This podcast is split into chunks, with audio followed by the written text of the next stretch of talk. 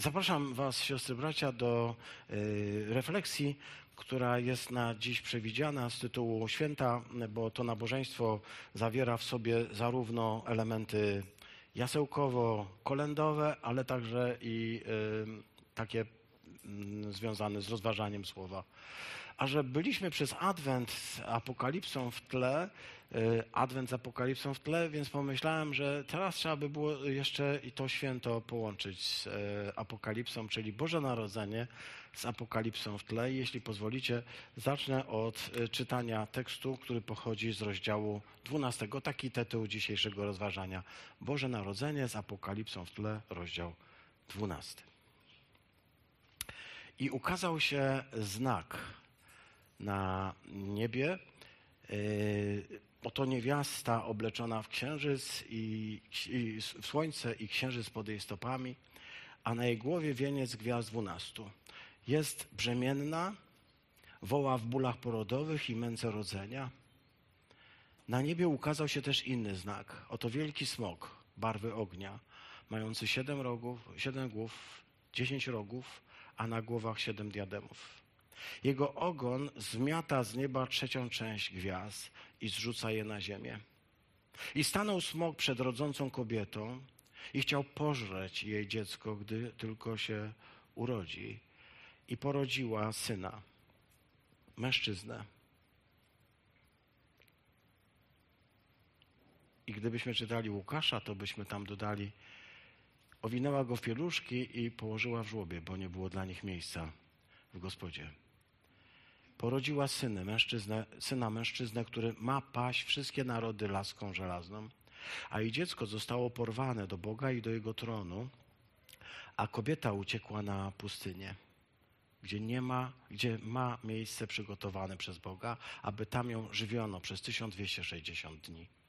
I nastąpiła wojna w niebie. Michał i jego aniołowie walczyli ze smokiem, a smok walczył wraz ze swoimi aniołami, ale nie przemogli.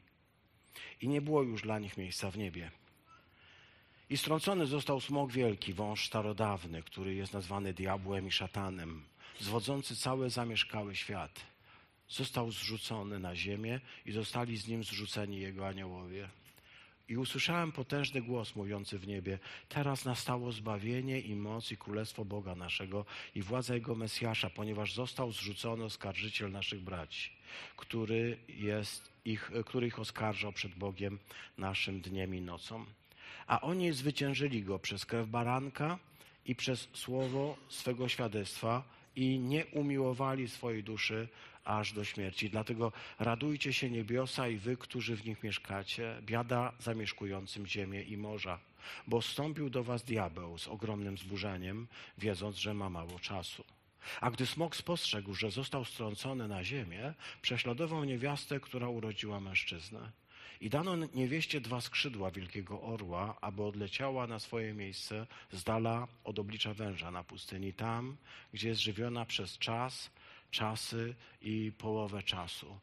I wypuścił wąż z paszczy wodę za kobietą jak rzekę, aby spowodować, by uniósł ją nurt rzeki. A ziemia pomogła kobiecie i otworzyła ziemia swoje usta i pochłonęła rzekę, która wy, którą wypuścił smok z paszczy. I rozgniewał się smok na niewiastę i odszedł, by rozpocząć walkę z resztą jej potomstwa, z tymi, którzy zachowują przykazania Boga i mają świadectwo o Jezusie Chrystusie. Mają świadectwo Jezusa Chrystusa. Amen. Dziękuję Ci, Panie Boże, za to, że dajesz nam swoje słowo na każdy czas. To jest słowo, które dajesz nam na dzisiaj i pozwól, żebyśmy je przyjęli i żebyśmy się nim przejęli, żeby ono w nas pozostało, bo to słowo ma szczególną moc, bo ono nie jest moje, nie jest nasze, bo to słowo Twoje, słowo, które Ty piszesz nie tylko w na kartach Biblii, ale w naszych sercach. Wypisz je.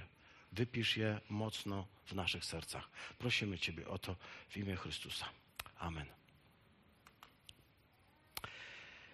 Rozważaliśmy przez Adwent cztery y, rozdziały, pierwszy, czwarty, siódmy i dwudziesty drugi, to wczoraj.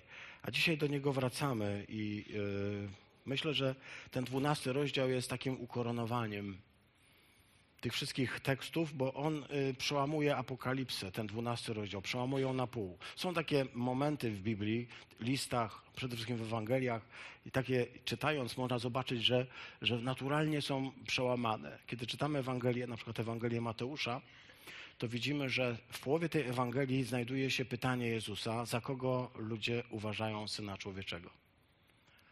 I odpowiadają jedni za proroków, za proroka Eliasza, za Jeremiasza, za innych proroków. Inni uważają Ciebie za Jana Chrzciciela i wtedy pada pytanie. Pytanie, które wszyscy dobrze znamy. Pytanie, które musi stanąć każdego dnia przed nami i na które każdego dnia każdy z nas musi sam odpowiedzieć. Pytanie, które brzmi, a za kogo Ty, Wy, Ty mnie uważasz? Kim dla Ciebie ja dzisiaj jestem? Uważamy, że to jest pytanie fundamentalne. Od niego zależy moje być dalej, być. Za kogo uważam Chrystusa? To pytanie nie jest jednym z wielu pytań, które możemy zadać. Jest pytaniem fundamentalnym. Jest pytaniem, które przełamuje. W jakimś sensie dowiadujemy się o Jezusie do tego szesnastego rozdziału, kim jest, jaki jest cudowny, jakie cudowne rzeczy mówi, jakie cudowne rzeczy czyni, jak cudownie uzdrawia. I to wszystko jest przepięknie, ale w pewnym momencie trzeba odpowiedzieć sobie na pytanie, kim jest. Kim jesteś Ty, który uzdrawiasz, Ty, który leczysz, Ty, który nauczasz rzeczy, których nikt przed Tobą nie nauczał. Mówisz takie rzeczy, których nikt przed Tobą nie mówił. Tych rzeczy jest tak dużo i są tak ważne i są tak piękne. I myślę sobie, w Apokalipsie mamy taką samą scenę. Ta scena jest właśnie tutaj. To jest, wiecie, całe dzieje, całe dzieje świata i, i apokalipsa jako odkrywanie, jako odtajnienie pewnych rzeczy. Trafia nam się dzisiaj więc tekst wyjątkowy, bo tekst, który nam przełamuje apokalipsę i powoduje, że dzisiaj możemy zobaczyć coś wyjątkowego. Apokalipsa w ogóle jest taką, mówiliśmy, zwracaliśmy na to uwagę, taką przepiękną rzeczą, wbrew temu, co o niej mogą ludzie mówić nieraz, mianowicie taką, gdzie rozpoznajemy taktykę Pana Boga. Strategię i taktykę złego, ale przede wszystkim taktykę Pana Boga. Możemy zobaczyć, w jaki sposób On zwycięża.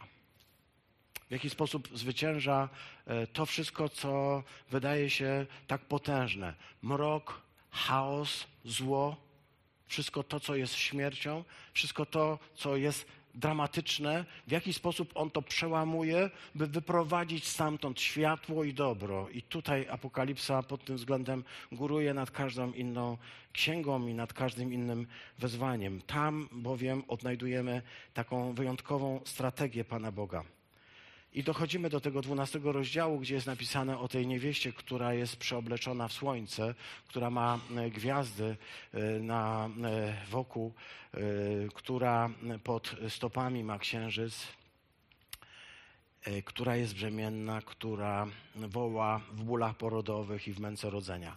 Generalnie w, wśród, jakby w teologii wytworzyły się trzy szkoły w interpretacji tej niewiasty, o której tutaj czytamy dzisiaj.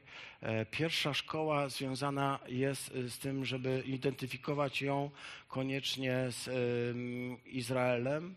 Druga, która identyfikuje ją z Kościołem, a trzecia z Matką Chrystusową. Myślę, że nie popełnimy błędu, jeśli będziemy jakoś zwracać uwagę szczególnie na te dwie pierwsze orientacje z tego powodu, że gdybyśmy sobie sięgnęli do choćby najstarszych komentarzy, bo takim komentarzem jest o Chrystusie i antychryście komentarz Hipolita Rzymskiego. Hipolit Rzymski żył między sto siedemdziesiątym a dwieście trzydziestym rokiem naszej ery, czyli między drugim a trzecim wiekiem. I, i tak na początku trzeciego wieku napisał ten, swoją, ten, ten traktat o Chrystusie i antychryście. I tam on identyfikuje tę niewiastę wyraźnie jako Kościół. Ja nie chcę oczywiście absolutnie teraz dywagować, bo to nie, nie, nie, nie dzisiaj, nie ten czas, tak? Chcę zwrócić Waszą uwagę natomiast, że rzeczywiście, gdybyśmy chcieli w tym kluczu odczytać, to tam się wiele rzeczy mieści. Dlaczego myślę, że można odczytać tę niewiastę w kluczu Kościoła? Dlaczego można ją odczytać w kluczu Kościoła?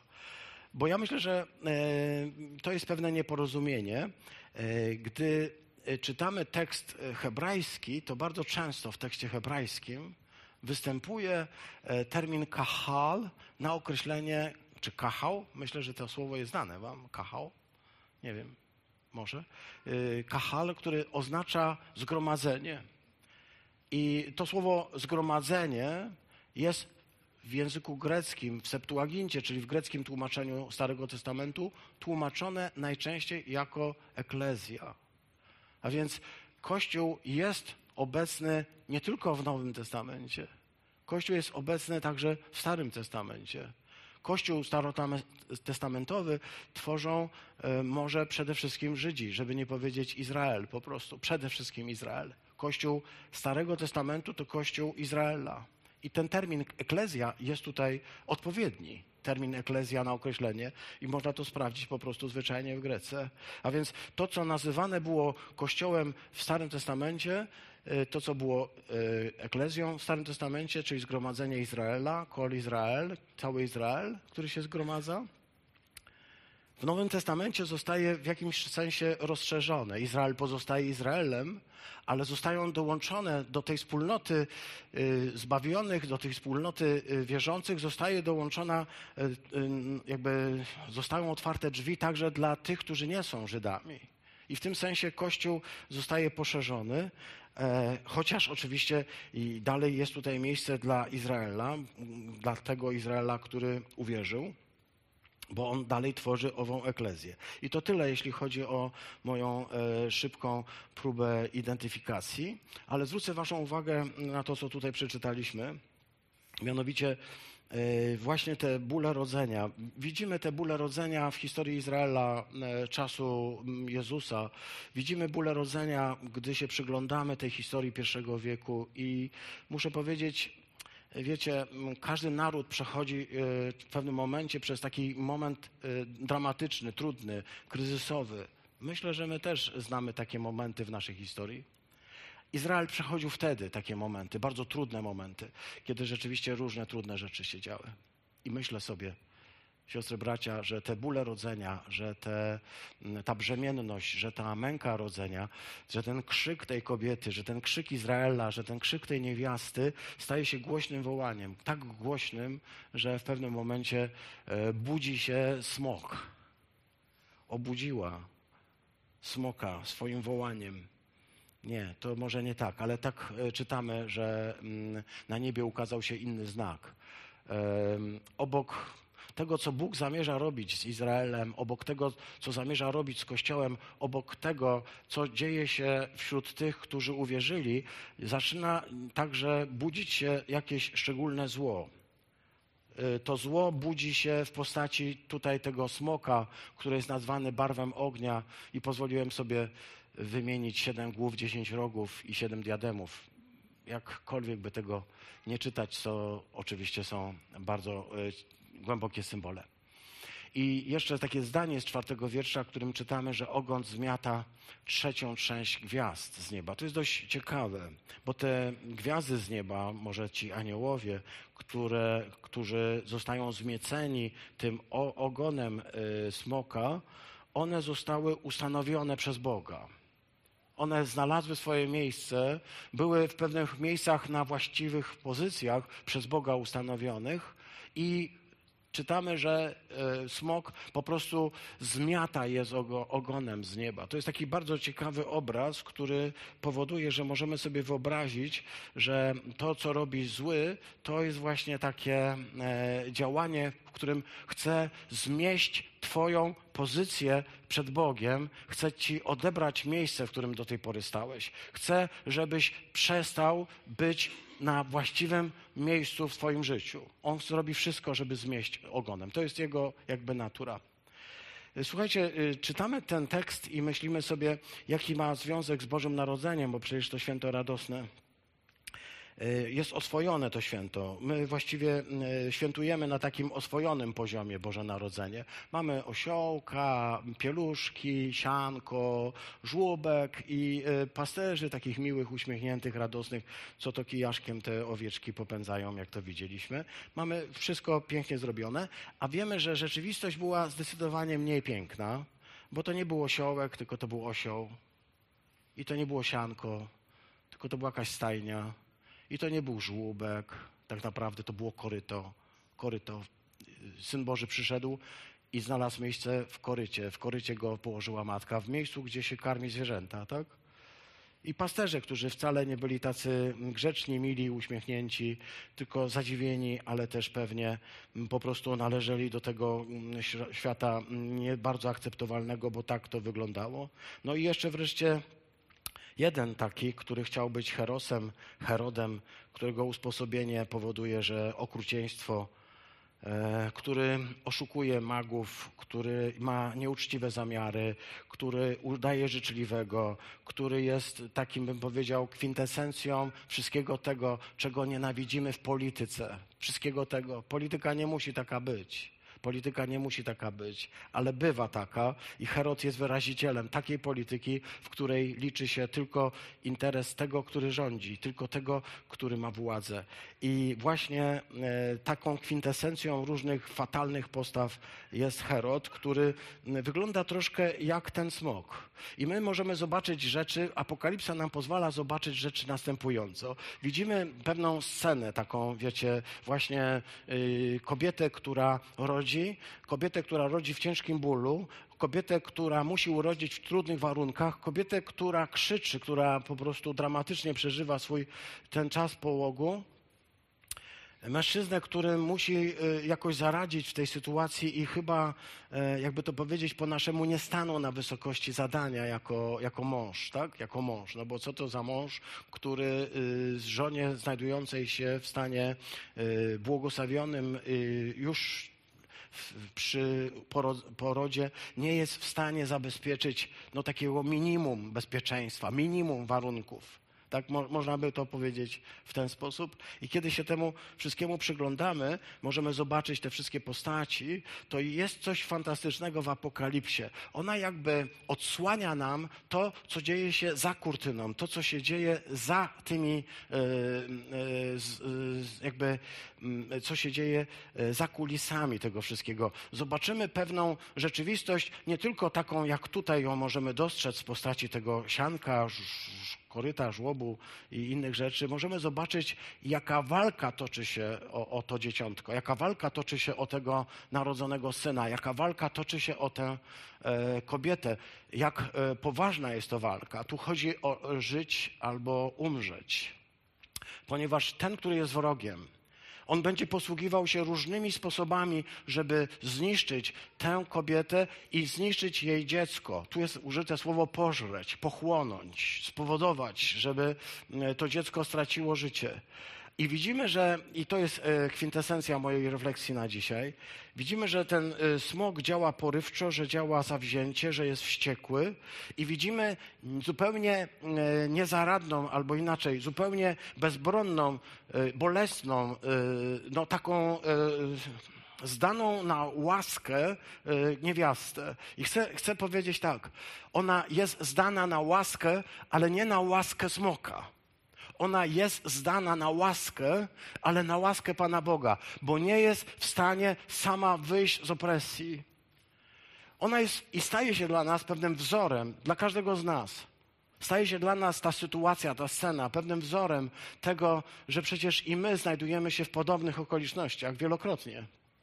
Znajdujemy się w okolicznościach, o których możemy powiedzieć, że właściwie nie mamy szansy na przeżycie. Nieraz nawet możemy powiedzieć coś więcej, że gdybyśmy zobaczyli, co się dzieje za kulisami, jak bardzo naszemu wrogowi zależy na tym, żebyśmy upadli, jak bardzo chce zmieść nas z tej areny świata, jak bardzo chciałby, żebyśmy przestali istnieć, żebyśmy przestali wierzyć, żebyśmy przestali Jemu oddawać chwałę, jak bardzo Jemu zależy, gdybyśmy zobaczyli, jak bardzo autentyczna jest ta walka, myślę, że wtedy byśmy sobie uświadomili, że właściwie nie jesteśmy w stanie pokonać jej, nie jesteśmy w stanie pokonać naszych y, wrogów, nie jesteśmy w stanie pokonać tego smoka. Chcę powiedzieć, ta scena jest y, dramatyczna.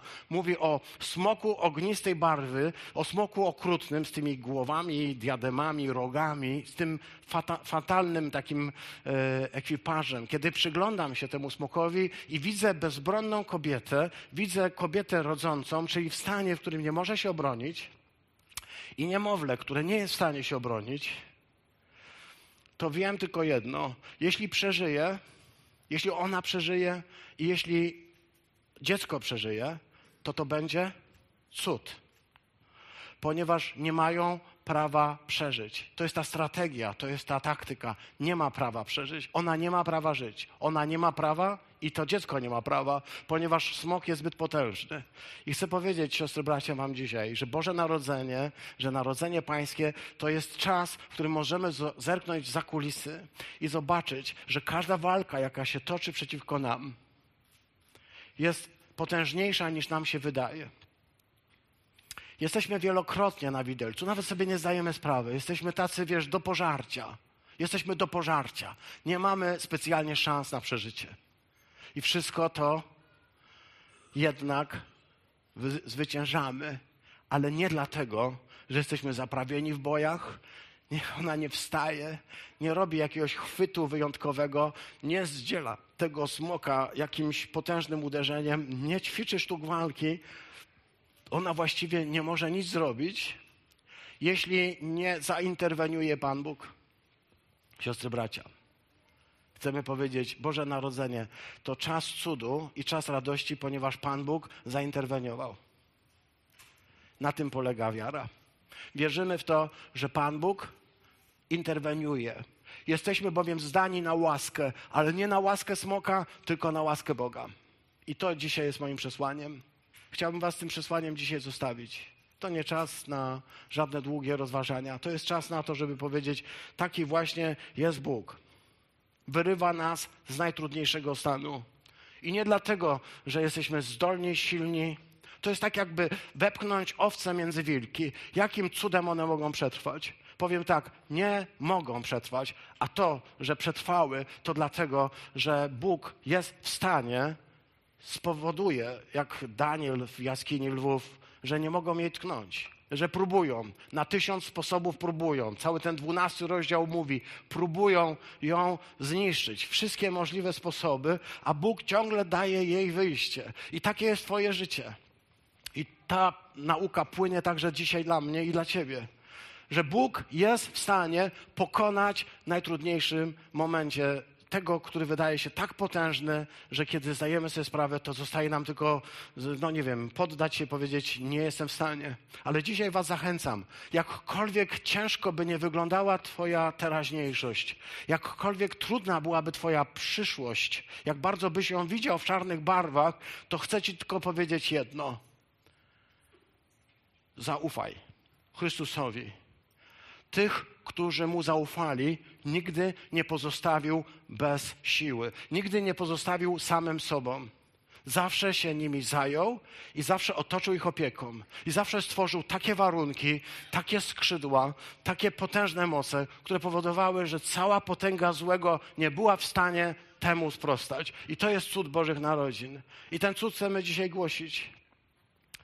Ci, którzy uwierzyli, że Jezus jest rzeczywiście Mesjaszem, że jest rzeczywiście Synem Bożym, że jest rzeczywiście Panem, że jest rzeczywiście Bogiem. Tych, którzy Jemu zaufali, tych, którzy Jemu oddali życie, tych nigdy nie zostawi na pastwę smoka, tych nigdy nie da pochłonąć smokowi, ponieważ Bóg jest potężniejszy niż ten smok rudy, ognisty, potężniejszy niż każda potęga tego świata. Przyszliśmy dzisiaj to świętować, dlatego właśnie śmiejemy się w twarz każdej mocy nieprzyjacielskiej, wszelkiej mocy wrogiej. Dlatego dzisiaj chcemy to celebrować i mówić, On zwyciężył. Dlatego będziemy dla Niego śpiewać, na przekór wszystkim będziemy śpiewać i będziemy, go, będziemy Boga wielbić. A wszystkie moce nieprzyjaciela, no... mogą zrobić wiele, ale nam nie zaszkodzą. Święty Paweł w liście do Rzymian napisał: nikt nas nie odłączy od miłości Chrystusowej. Ani prześladowanie, ani miecz, ani nagość, ani śmierć, ani wysokość, ani głębokość, ani żadna potęga. Nic, ale to absolutnie nic, nie odłączy nas od miłości Chrystusowej. Jemu dzisiaj oddajemy chwałę. Amen.